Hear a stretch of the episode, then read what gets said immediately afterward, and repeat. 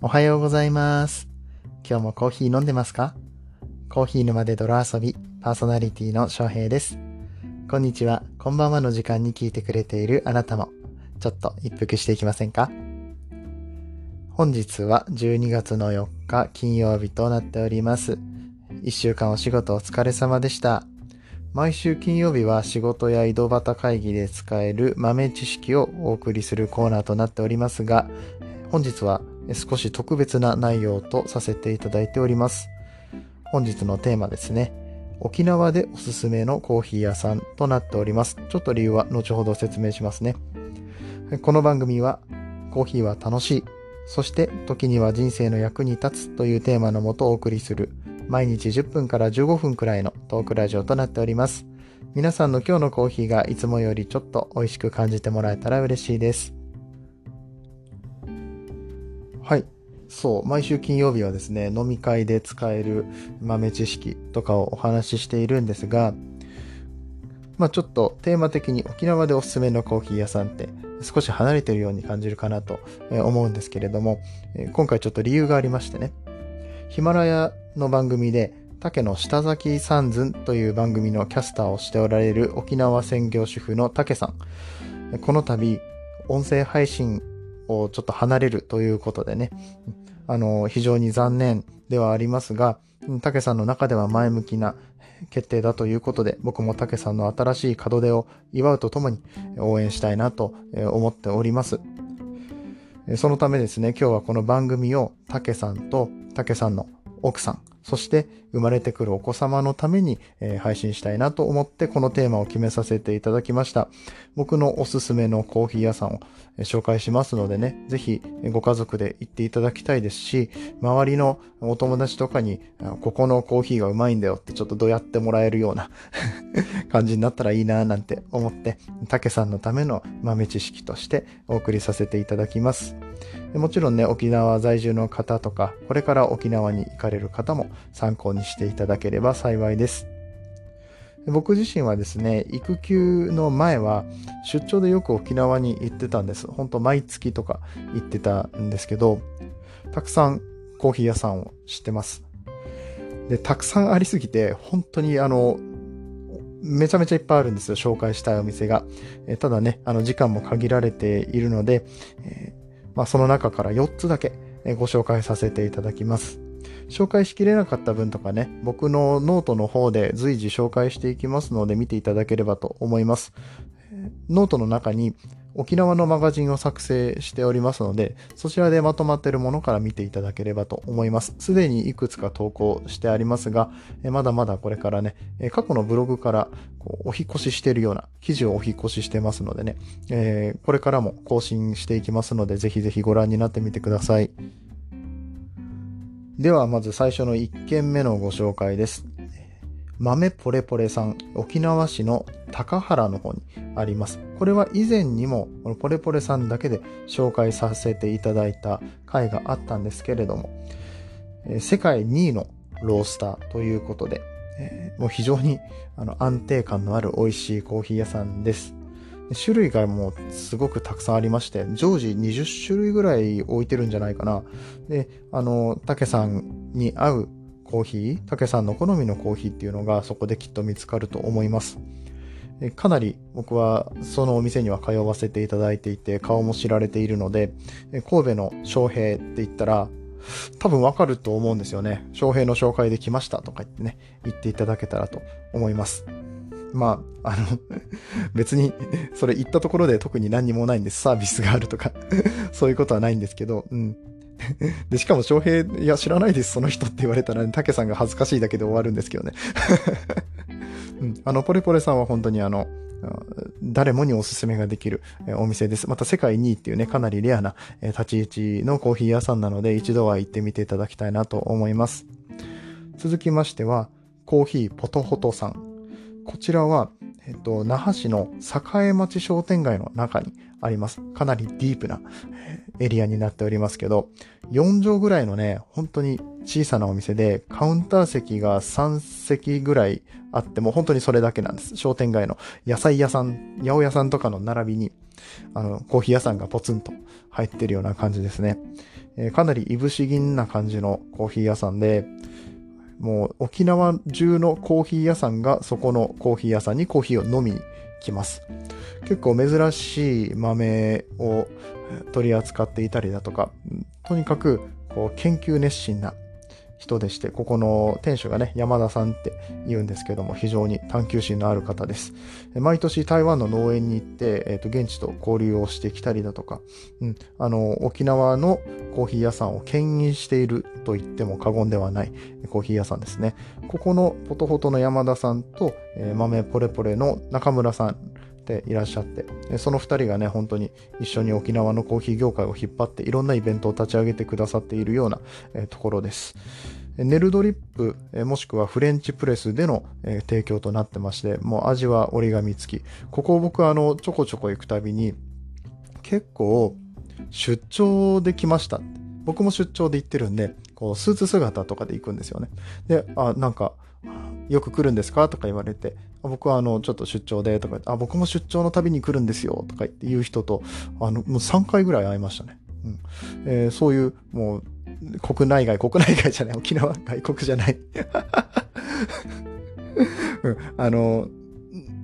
沖縄の中の人も、えー、こう内地の人たちも、えー、たくさん訪れるコーヒー屋さんとなっております。えー、ぜひこちらも、えー、よかったら行ってみてください。たけさんってどこ住んでんだろうね。まあ、それちょっとわかんないんだけど、那覇市になりますのでね、おもろ、おもろ町じゃないや、間違えた。ごめんなさい。えっと、境町、境町の方ですので、えー、ぜひぜひ行ってみてください。続きましては、ちょっと遠くなるかとは思うんですけれども、海中道路ってわかりますかね？うるま市の偏座の方になります。この海中道路というところに道の駅がありまして、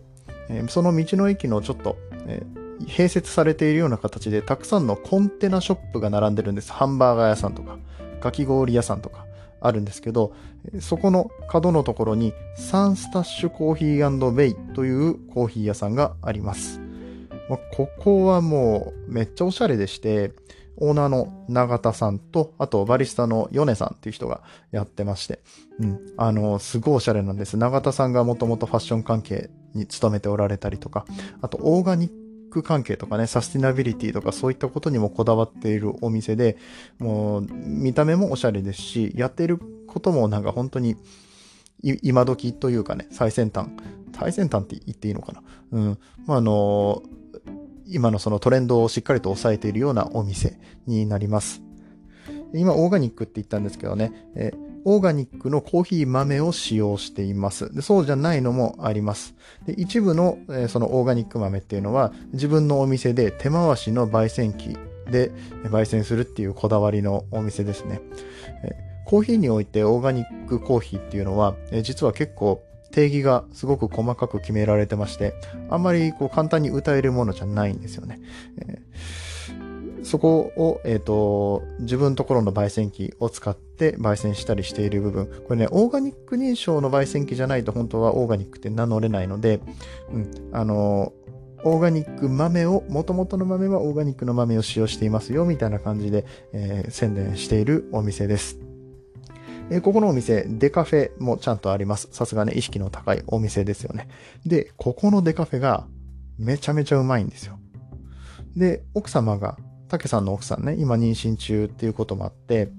うん、こういうデカフェのコーヒーっていいんじゃないかなと思ってご紹介させていただきました。ちょっとね、もしかしたら住んでるところから遠いかもしれないんですけど、うん、あの、今まだ安定しているうちにドライブがてら海中道路の方行っていただいて、コーヒー買って、あの、池島のビーチとかね、こう、池島ってこう、離島があるんですよ。あのここの離島のビーチがとっても綺麗なので、そちらの方でちょっとゆっくりするとかいうのもありなんじゃないかなと思って紹介させていただきました。えそして最後はですね、これちょっとコーヒー屋さんじゃないんですけど、タイムレスチョコレートさん。これ超有名店なんでもしかしたらもう知っておられるかもしれませんが、茶炭にあるアメリカンビレッジの、えー、こうビルの、ビルじゃねえや、あそこの建物の中の2階にある店舗なんでね、ちょっと探さなきゃいけないかもしれないんですが、ここのチョコレートドリンクがもう、もうとびきり美味しいんですよね。あのー、チョコってこんなに華やかなんだっていう風になる、あの、チョコレートのイメージがですね、最近はそういうビーントゥーバーだとか、シングルオリジンのチョコレートとか、いろいろ言われるようになって、うん、あの、コンビニとかでもね、明治さんがザ・チョコレートとか言って、チョコレート食べ比べができるようなものを売ってますけど、全然もう、レベルが、段違いに美味しいです。うん、チョコレート自体も売っているし、えー、試食とかもできるようになってるので、ぜひぜひ食べ比べもしていただきたいんですが、チョコレートドリンクがもうとにかく美味しい。えー、そして、このチョコレートをこうやってガンガン進めといてあれなんですが、一番おすすめなのは、カカオの果肉のジュースなんです。これパルプジュースって言うんですけど、あの、ちっちゃいね、紙コップに 50cc ぐらいだけ入って500円。で、高いって思うでしょ？でもこのパルプジュースが飲めるところってめちゃめちゃ少ないし、カカオのパルプって取ってしまうと、こう、チョコレートを作ることができなくなっちゃうんです。チョコレートっていうのはこのカカオの中でパルプがひっついている状態で種を発酵させて初めて僕たちが知っているカカオ豆の状態にカカオ豆じゃない、この中の種の状態ができるんですね。それをこうすりつぶして、こうチョコレートにしていくんですけど、それを発酵する前にパルプだけ取ってしまうので、パルプを取っちゃうとチョコレートができない。チョコレートを作ろうと思うとパルプジュースができない。えということで、パルプのジュースって需要があまりない関係でなかなか飲むことができないんですが、ここのタイムレスチョコレートさんはもうカカオを仕入れるところから一からチョコレートを作っているので、こういうパルプジュースの販売とかもできるっていうね、あの非常にレアなお店でございます。で、あの気になる味なんですけれども、一言で言うと、花束ですね。花束の味がします。えー、舌触りはちょっとドロッとした感じで白い液体なんですが、うん、そうだな、濃いめのバナナジュースみたいな感じの舌触り。発酵感があるので、うん、ちょっとバナナっぽい感じもありますけど、味はもうね、花束です。うん、花束をこう顔に押し付けられたような、いやなんかあんまり美味しそうじゃない 言い方が。いやでも本当に美味しいんですって ね、僕の語彙力が足りなくて申し訳ないんですが、うん、あの、幸せってこういうことなんだなって思いますよ。これ飲んだら。うん、あの、花の香りにもう、ふわーっと、もう、頭が花で包まれるみたいな感じになりますね。どどうでしょう？美味しそうですか？これね、ぜひね、あの、竹さんの奥さんの方にね、飲んでいただきたい。もうなんか幸せなんで、まあちょっとつわりとかね、いろいろあるかもしれないんですけど、もし、あの、余裕があればこちらも行っていただきたいなと思います。はい。えー、たくさん、えー、4つ紹介するだけでもまあまあ喋ってしまったんですけどね。えっ、と、あ、そうだそうだ、タイムレスチョコレートさん、ちょっと他にもちょっとお伝えしたいことありまして、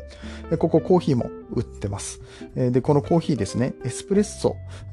は、えっと、2つ目に紹介した、えポトホトさんで焙煎してもらってます。そして、ドリップバッグのギフトっていうのを最近始めたんですけど、これは豆ポレポレさんが、えー、作ってくれてるそうです。ね。もうそうやってあのコーヒー屋さんとか、この沖縄のお店、食べ物屋さん系統ってすっごい横のつながりが強くてね、えー、僕も大好きな、そういうところも大好きですね。えっ、ー、と、あとはこのお店の店長の翔太さんっているんですけど、ラテアートの沖縄代表ですね。だからもうここのタイムレスチョコレートさんってどこから切り取っても最強のお店で、もう味も美味しいし、うん、で、あの、最近は自社栽培のサトウキビとか作ってね、品質だけじゃなくて環境とかにも配慮しているお店でしてね、うん、そう、タイムレスチョコレートさんだけでなくて沖縄のコーヒー屋さんってすごい思いの強いお店がたくさんあります。もう本当にね、たくさん、もっとたくさん紹介したいんだけどな、ザキミのブルームコーヒーさんとかね、あと糸満のアンダースコアさんとか、ここは岐阜の方が移住してやってるコーヒー屋さんですね。あと老舗だと名護の伊能コーヒーさんとかね、あ、そうだそうだ。あの、ギノワンのブリコルールさんっていうハンバーガー屋さんがあるんですけども、ここ世界一うまいと思ってますね、僕。これはあのノートにも書いてるんで、あの、ぜひ読んでいただきたいと思います。えー、まだまだ、本当にまだまだたくさんあるんですけど、えっ、ー、と、喋りすぎてしまうので、今回はこのぐらいにしておきます。えー、他にもね、え今後ノート更新していきますので、えぜひ見てやってください。えそして、たけさん。僕もね、出張でまた沖縄に行くことあると思いますので、その時はぜひ一緒にコーヒーを飲みに行きましょう。たくさんの笑いをありがとうございました。これからもどうぞ仲良くしてやってください。よろしくお願いします。はい。それではここからはコメント返しのコーナーです。コーヒー沼で泥遊びでは、いただいたコメントに声でお返事しています。ヒマラヤでは、聞いていただいている番組にコメントをしていただくことができます。パソコンや他のアプリからはコメントができないので、ぜひヒマラヤアプリをダウンロードしてお聞きいただければと思います。実はですね、今日の収録はいつもよりちょっと早めにしております。今は、えー、っと、前日12月3日の木曜日の2時40分ですね。早いでしょ？いつもなんか夜中に更新しているのを心配してくださる方がたくさんいらっしゃって、まあ実際ね、最近寝るのが遅くてね、あの、体調にも出てきちゃうので良くないなと思ってました。うん。あの、ツイッター上でね、プラネタリウムのココアちゃんが 僕のこと監視してて ね、あの中国に到着してね、今隔離生活を送っているみたいなんですけどね、まあ多分暇なんでしょうね そう、僕のことなんかを見張ってくれてまして、ちょっと体調を気をつけなさいよと、まあ、妹ちゃんから言われてますのでね、今日は早く寝たいと思います。それでは、えー、明日、えー、明日じゃねえや。昨日の、昨日の配信にいただいたコメントを返していきます。え昨日はですね、コーヒーの歴史日本編ということでお話しさせていただきました。まあ、僕がちょっと歴史が弱いのでね、自分の勉強がてら歴史の話をしていこうっていった回でございます。えー、まず、ここにコメントいただきましたのは、ともさん。まだ聞き戦。まだ聞き戦ってなってますけど、配信してるじゃない？スタンド FM で。うん。あの、ともさんはね、歴史のお話をしてくださっています。歴史とか世界遺産とか。なんか、資格も持ってるのか、取ろうとしてるのか、ちょっとあの、詳しくまだ聞けてないんですけれどもね、あのー、そう、ちょっとコメント読んできますね。ちょうど昨日、長崎で出島コーヒーと書いてあるドリップバッグを買ってきました。すげえな。めちゃめちゃタイムリー、コーヒーの歴史をたどるの楽しそうですね。これからも楽しみにしています。私も本来歴史は不得意ですということですが、あの不得意なのにそこまでできるのは本当にすごいなと思います。僕配信いくつか聞かせてもらってますけど、うん、あの、ちゃんとしっかり調べられて、えっと、ブログの記事とかにもされていますね。うん、あの、苦手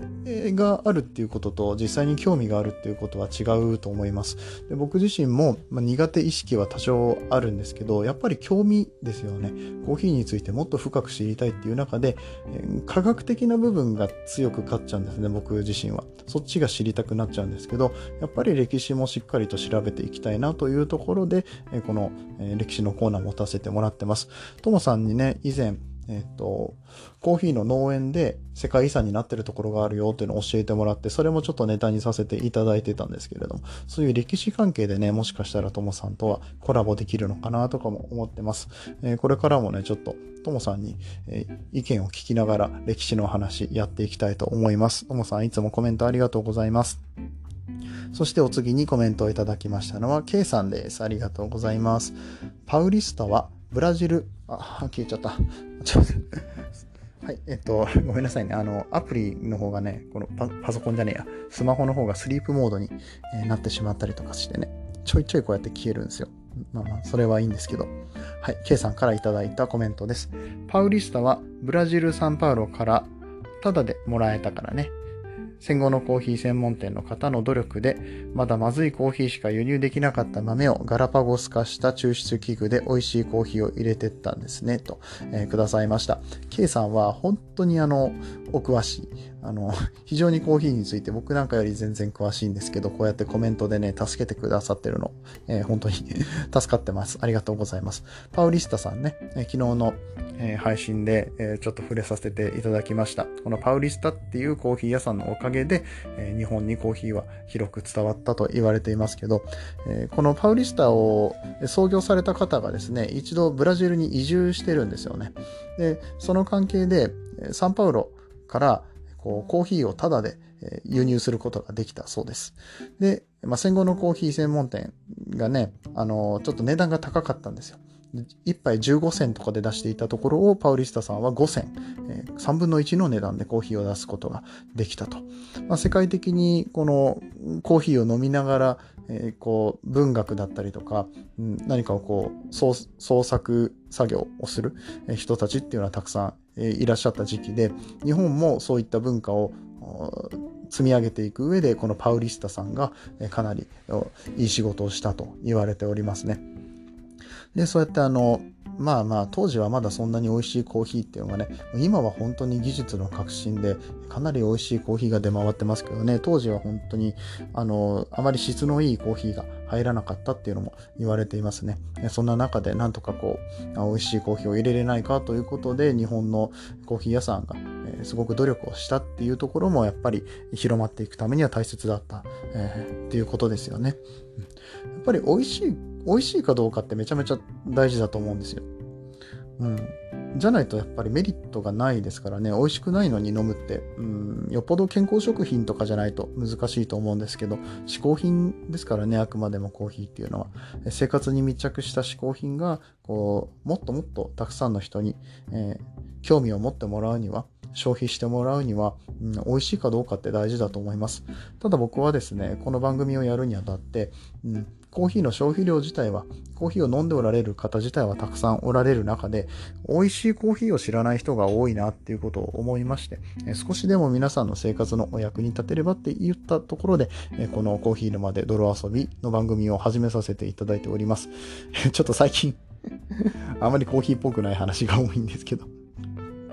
ね、あの皆さんの生活のお役に立てるようなね、えー、少しプラスになるような、そして今日のコーヒーが美味しくなるような配信今後も目指していきたいと思います。え、K さんのコメント、え、先ほども言いましたけど、非常に助けられておりますのでね、あの引き続きコメントで盛り上げていただければと思います。はい、えー、といったところで終わっていきたいと思います。はい、今日はね、早く寝ますね。うん、ありがとうございます。皆さんご心配おかけしておりますけど、全然元気なんでね、うんえー、この後ちょっとまた Kindle の本の執筆だったりとか、いろいろやって夜は早く寝たいと思います。皆さんも体調どうぞお気をつけてください。週末ですよ。金曜日終わったら、えー、土日また週末がやってきます。12月忙しいと思いますので、週末ぐらいはね、ゆっくりと過ごしください。それではまた明日の朝8時頃にお会いしましょう。